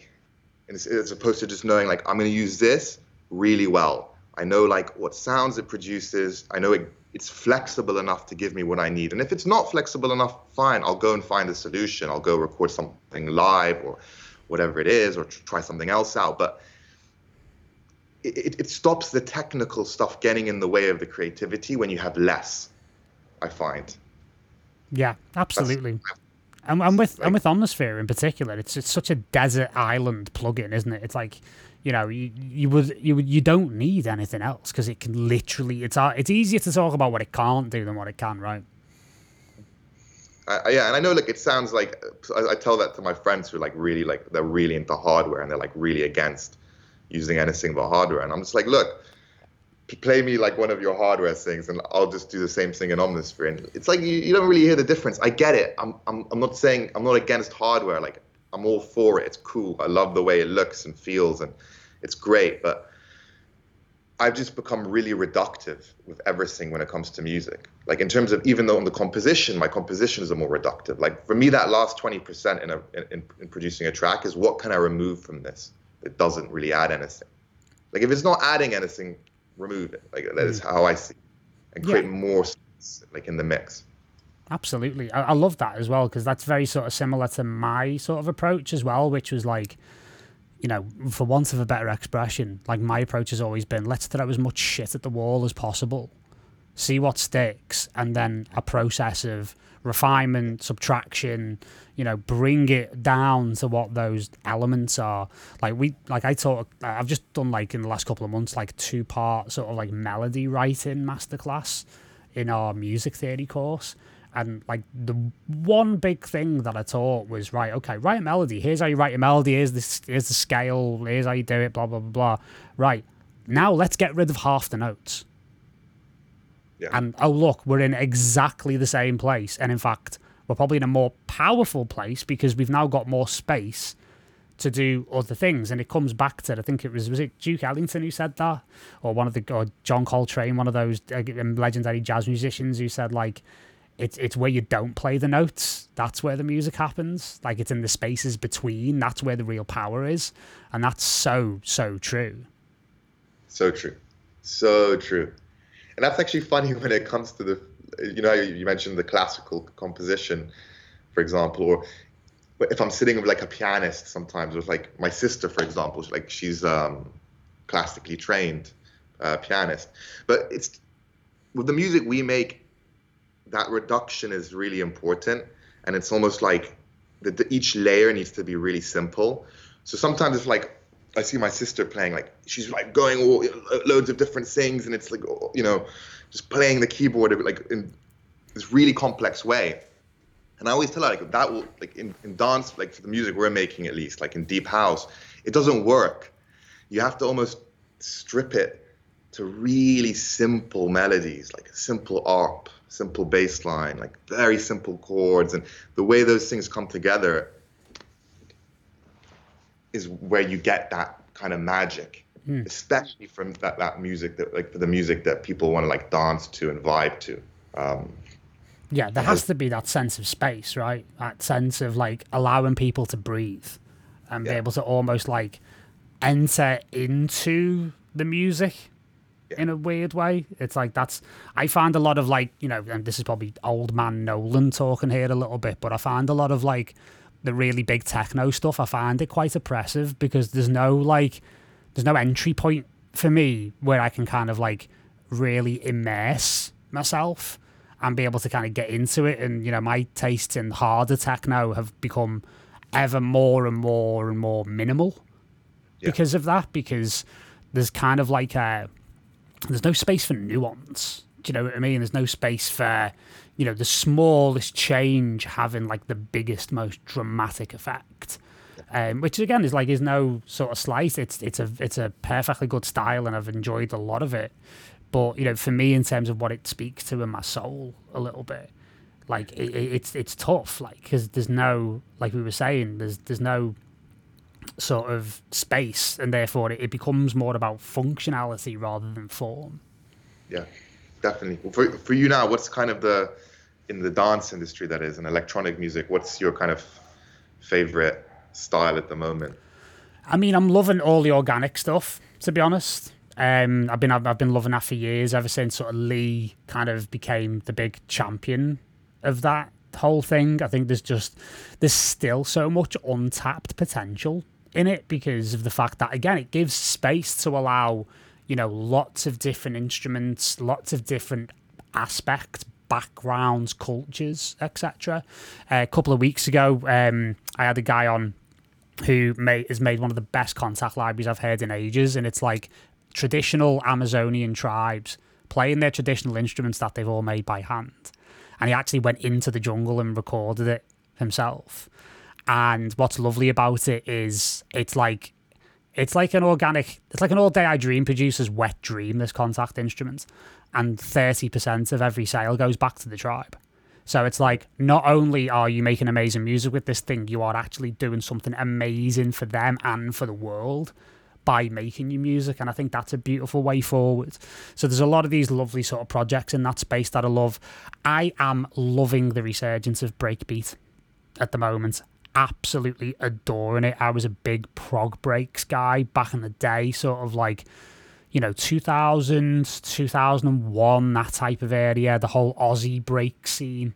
I was so, so massively into that. So it's really hugely refreshing to hear that kind of coming back after so many years of it just being sort of relentless, non-stop 4-4, it's nice to hear some sort of, you know, really interesting, you know, experimentations going on in that in that case. But what's really exciting me now is like that all of these genres are starting to kind of mix a little bit. You know, there's a lot of techno I've heard that is starting to use like organic sound sources, like acoustic sound sources in really interesting ways. Like one of the things I've always been into, I am like the world's biggest Trentemøller fan. And he's been like one of my musical heroes from before I started to learn how to produce. What I loved about what he did, or what he does to this day, is there's this juxtaposition, this very stark contrast of really starkly electronic and really blatantly acoustic and putting the two together, I think that's really exciting, and I'm starting to hear that more and more. I don't know about you. What are you into at the moment? I agree with you. For me, the organic definitely in the potential of organic house for sure. I mean, I, I sometimes do worry in that genre when I go on like Beatport, for example, where people are kind of just fitting in that very specific organic house sound that you know that's the main kind of vibe and not moving away from it what I'm trying to do is that kind of vibe because it's just naturally what the kind of music I make is a little bit more down tempo organic. But seeing how I can shift it into other genres and do something a little bit different and like unique with it. Um, you know, I have a track now that I um, don't even know where to send it to be honest, but it's like has all the kind of feelings of an organic house track, but then like a very almost pop vocal with it. It's like a commercial track, but it's not a commercial track. It's deep, but it's not deep. It's, it's very hard to pinpoint what it is. Um, and I, I, I, definitely, as much as it's frustrating in terms of where do I send this, and that's like, you know, how do I release this?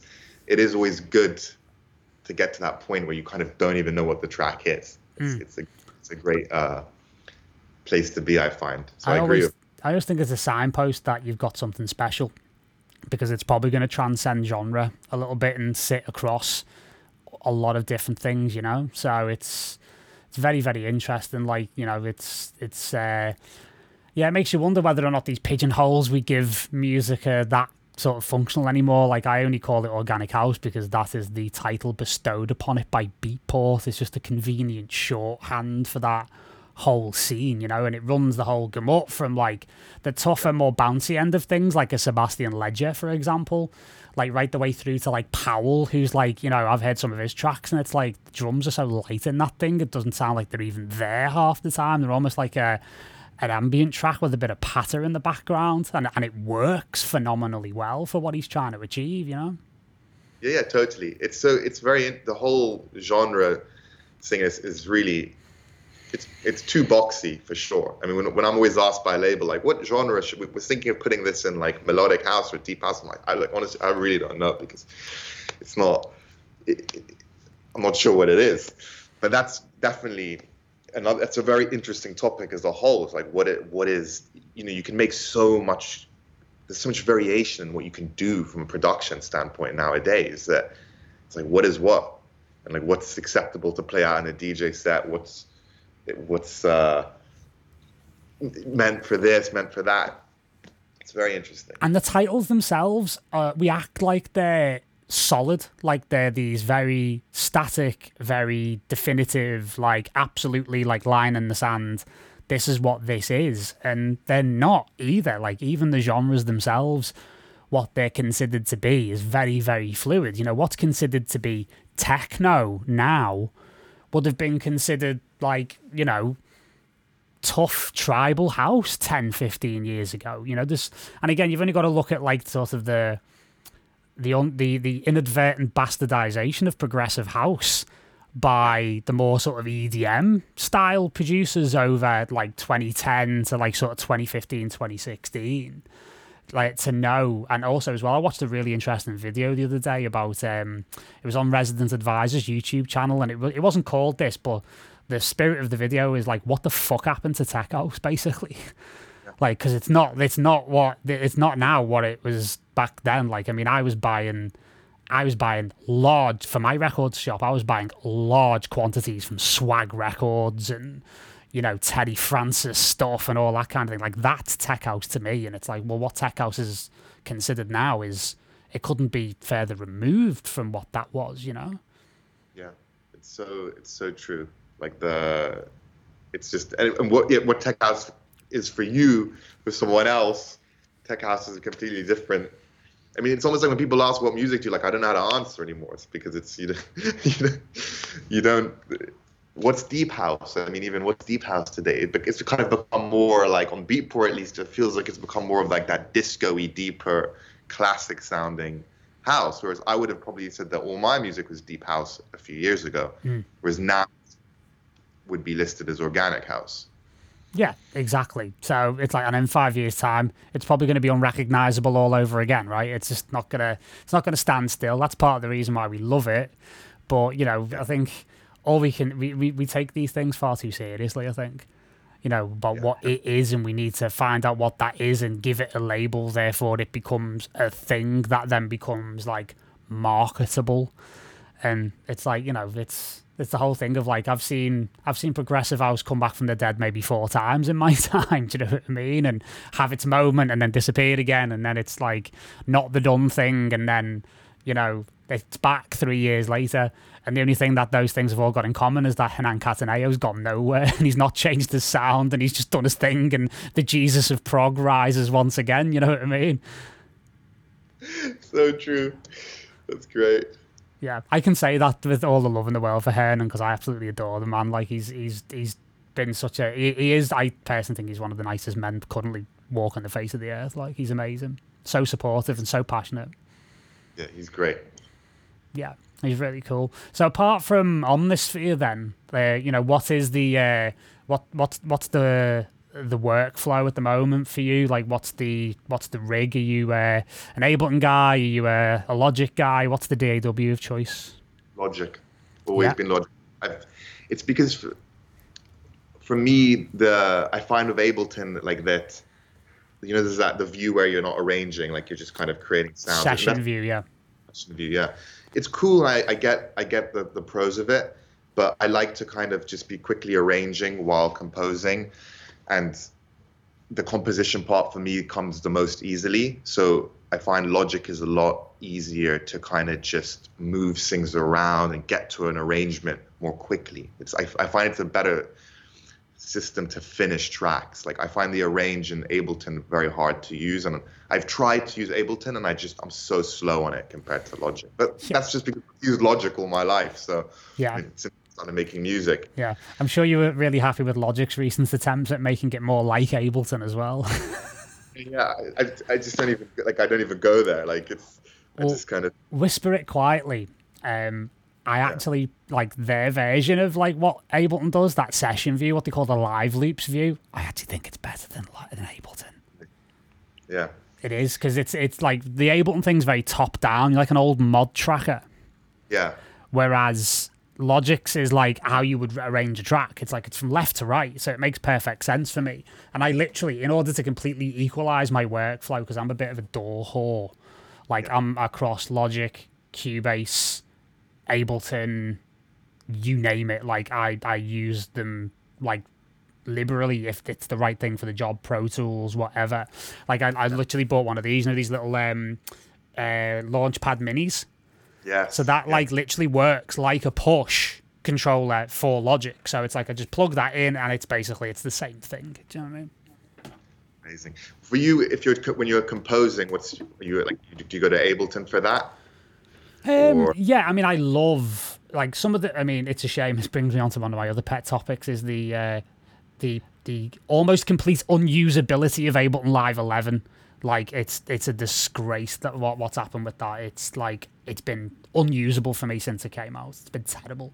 But the the new the new um, more compositional tools are absolutely fantastic. Like they're absolutely brilliant. The way you can like actually fold the piano roll into a particular scale that you're working in is worth the upgrade for that alone. And you can do scale quantize and many many other tricks in Logic. Like I know Logic really well too. Like Logic is uh, like if if Ableton is my right hand, then Logic's my left hand basically. Um, but it just depends. Like you know, it, it really depends on what I'm trying to do. Um, and I I will use different DAWs to. I suppose it's it's the same thing as what I was saying about you know changing your environment in order to kind of like refresh and get a little bit more inspiration. Like sometimes I'll find like I'm a bit sick of Ableton. I'll go into Cubase and I'm I'm loving Cubase 11 at the moment. I think there's there's so much good stuff in there.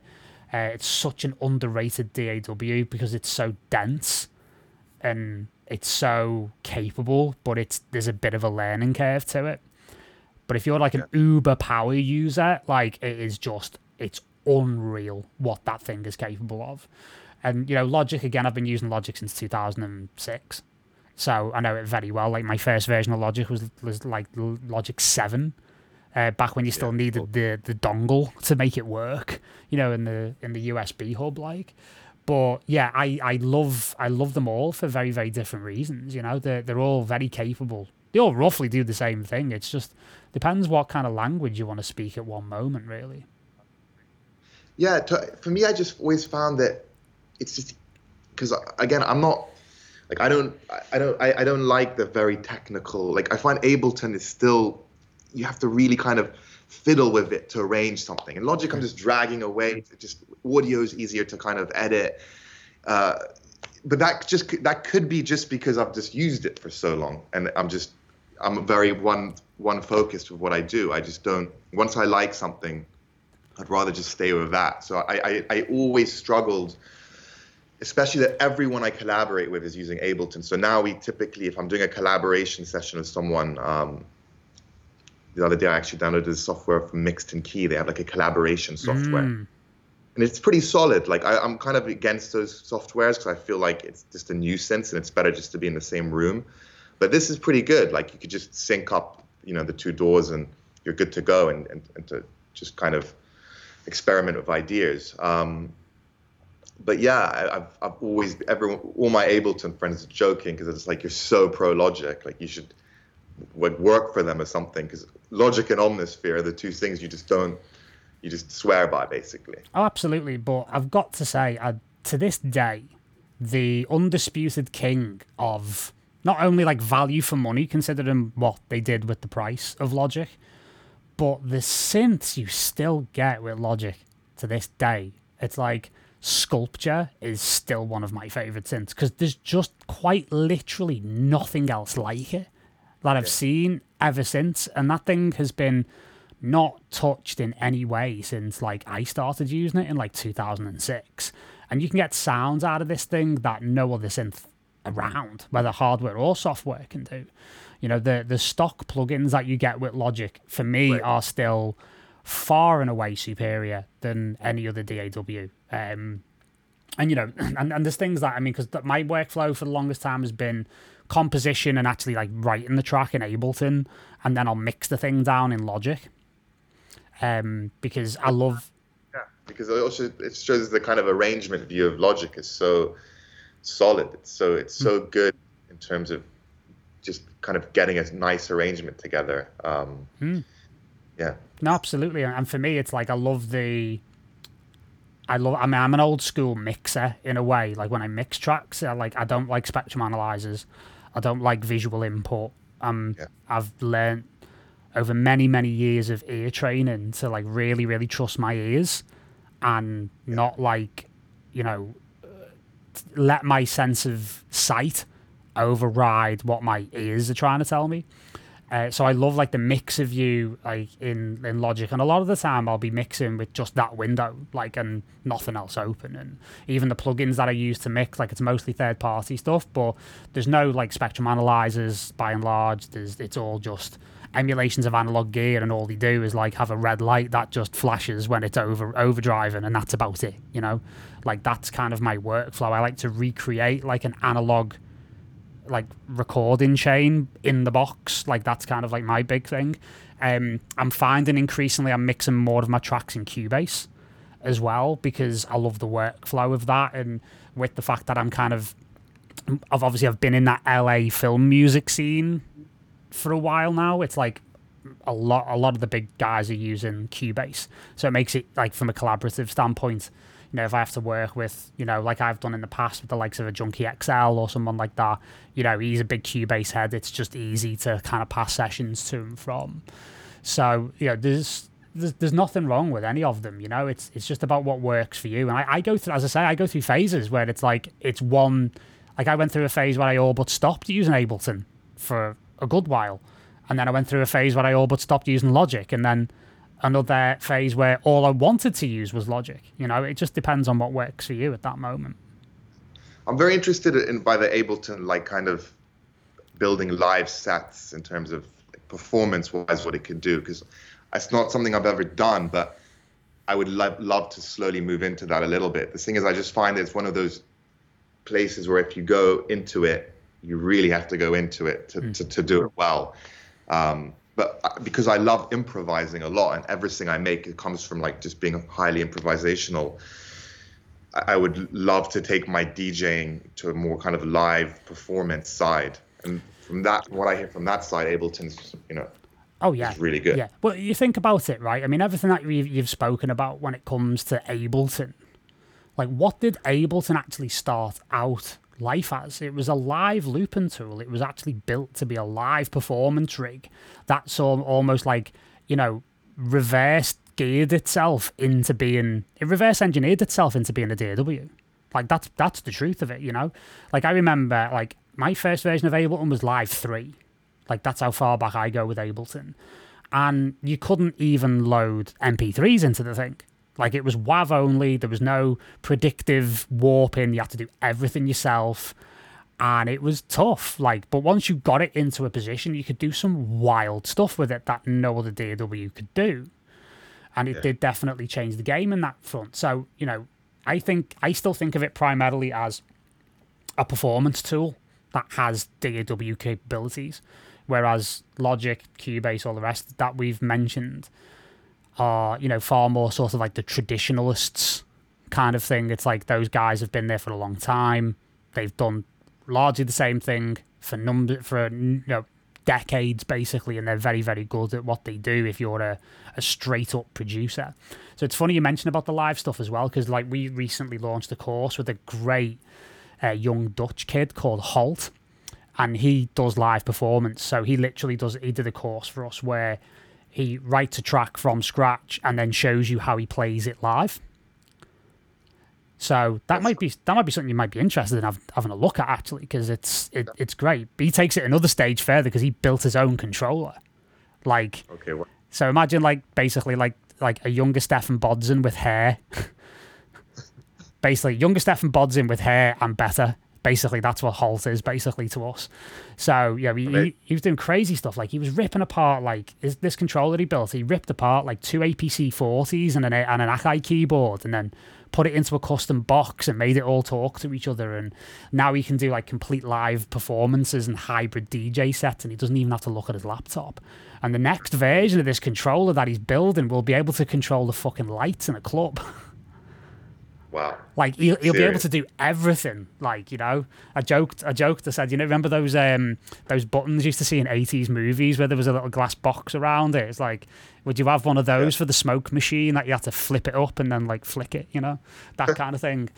But uh, that's where it's heading to. It's heading in this really interesting hybrid direction of like live and DJing and it becoming kind of something else, basically.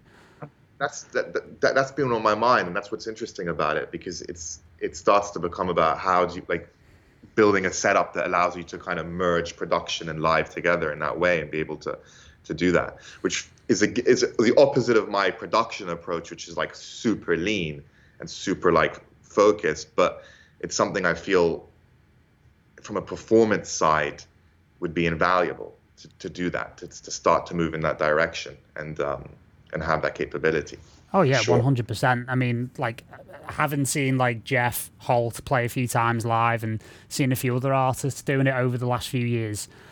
Uh, like I've, I've spoken about this a couple of times, but back in like twenty sort of sixteen, I opened for Max Cooper in Belfast, and I turned up with me pair of headphones and my little USB stick, thinking I was the shit. And then Max turns up with two laptops, a whole host of controllers, and he's controlling the audio and the visuals at once. And if he wanted to, he could probably do it in 5.1 surround at the same time.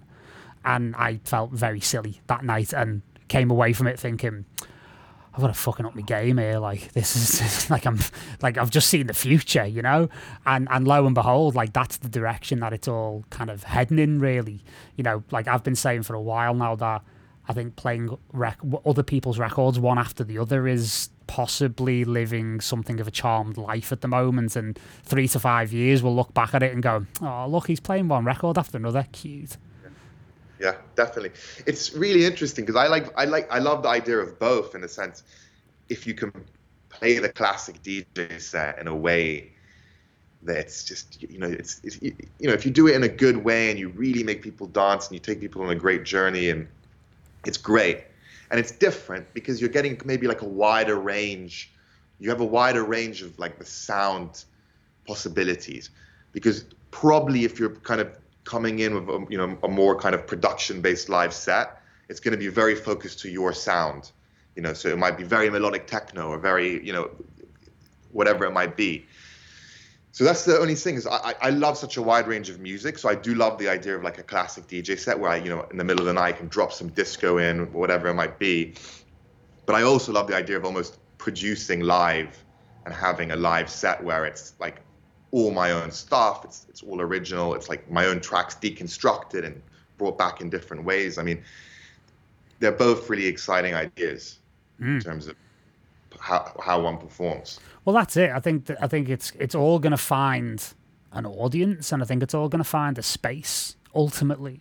So you know, it's it's just yet another sort of exciting development of you know tethering that towards things like you know audio visual stuff. Um, I do a lot of work on the on the immersive audio side as well. Like I've been deep into like research and development with that for a while now where you know really bringing like surround sound into the club sphere like properly like for real and in a way that will give the artist like ultimate control over what people hear and just creating far more immersive and far more kind of emotional experiences for people in the club.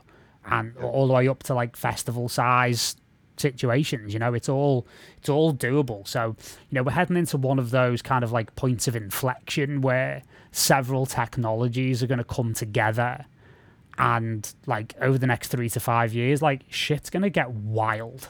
Like we're going to pinch ourselves in a few years and think look how far we've come in just the last few years. And i think the end of the pandemic will provide a huge push a huge forward momentum and a huge catalyst for a lot of that change.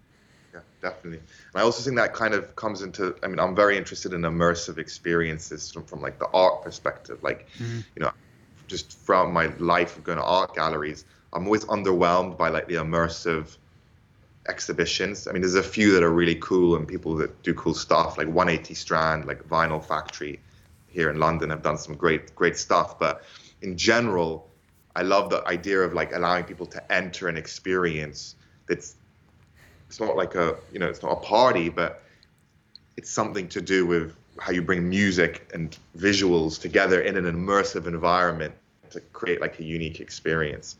Um, and I also think that's another side from the art world that's going to be like the future, as opposed to just looking at like a painting on a wall, which is still great and amazing. You have these kind of full blown immersive experiences that take people into like a different world. And I see that a lot of the NFTs because a lot of the NFTs that do really well are like these otherworldly kind of visuals where you look at it, it's like some alien on a different planet or something.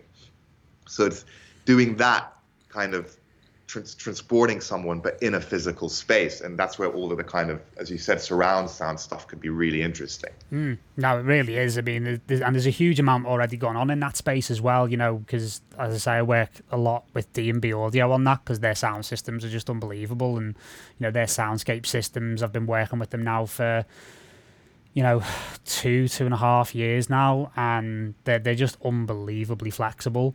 You know, when you consider that they were the sound systems that powered Kraftwerk's 3D tour and Bjork's last tour before the pandemic as well.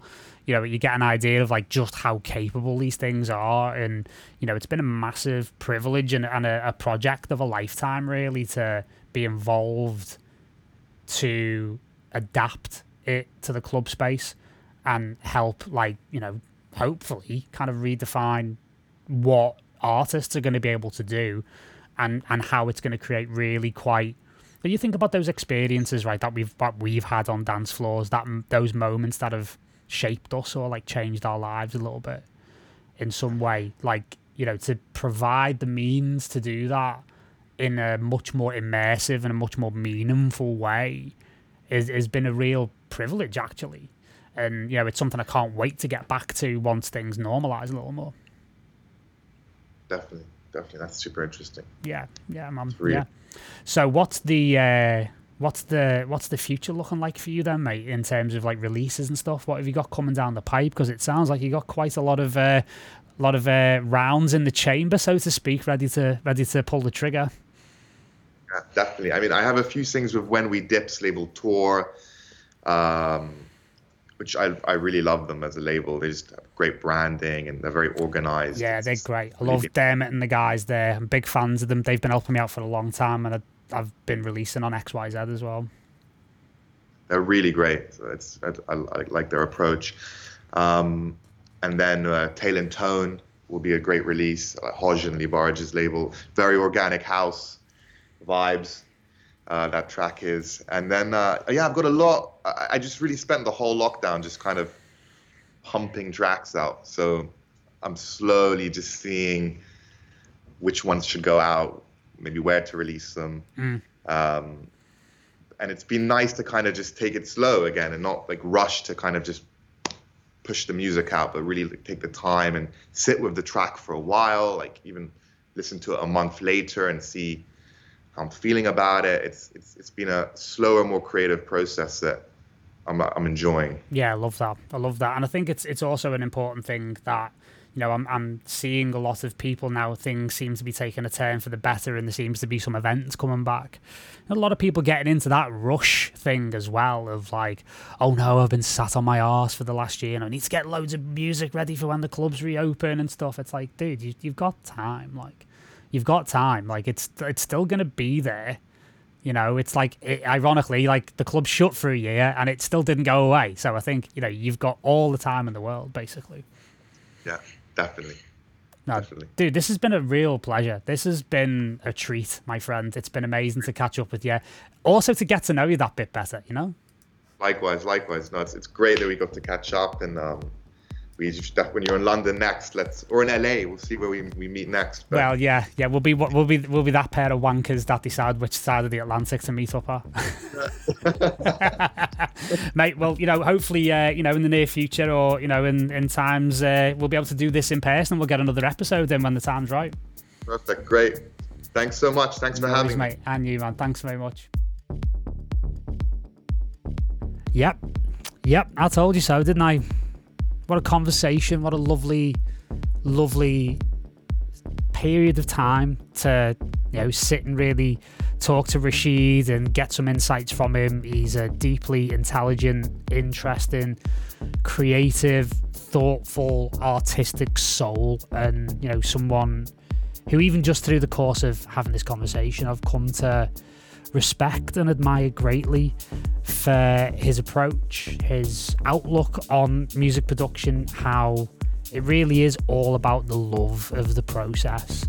And he makes music to enjoy it, and he makes music because he wants to, not because he feels like he needs to attain or acquire a certain, a certain, how can we put it, a certain status is the word I'm looking for. So yeah, I mean, an amazing, an amazing show today, and I love these conversations because they really jump up and surprise you, and they arrive at the most unexpected, unexpected of moments. So yeah, thank you very much for listening today. If you like what you hear, then please do consider subscribing. It does make a massive difference.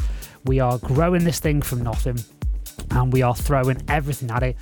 Amazing amounts of free content coming through the podcast, and we've got some really nice plans for several aspects of the podcast. We may well th- be throwing some DJ mixes in there, some interviews with our AAA members who are doing incredibly well at the moment. We may do audio versions of some of our masterclasses so you can kind of follow along in the car. I know a lot of people like to listen to our tutorials and production courses in the car actually, or without a screen, which seems a bit strange, but it works. So if you're interested in what we're doing here as well, then please do head over to www.transition.studio. That's where you can find all of our courses. We do a AAA subscription for £39 a month and we do occasional 50% sales on longer memberships like six months, 12 months, that kind of thing.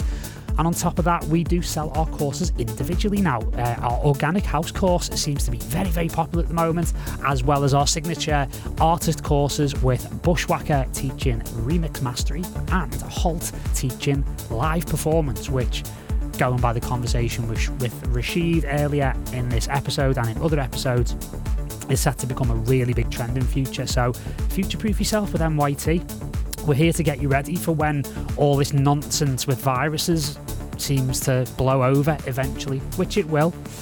In the words of the great Tom Hanks, who didn't say this, but I'm channeling him, he said, Well, this too shall pass, and everything shall pass. So, on that profound note, I'm going to leave you to it. Next episode, got another wicked artist. Mr. Braxton is going to be joining us. I'm looking forward to recording that podcast a couple of days after I'm recording this right here. So keep it tuned in here to NYT Beyond the Studio. We've got plenty more coming. We may well be in the midst of starting a second podcast as well. We are looking into that at the moment. We've got some ideas about a slightly different format, maybe even a slightly different host. You never know. So, look, just take care of yourself and I am going to go off for a big stretch. I'm going to do some yoga I'm going to relax. So you enjoy the rest of your week, and I'll see you next week. Much love, stay safe, and stay sound.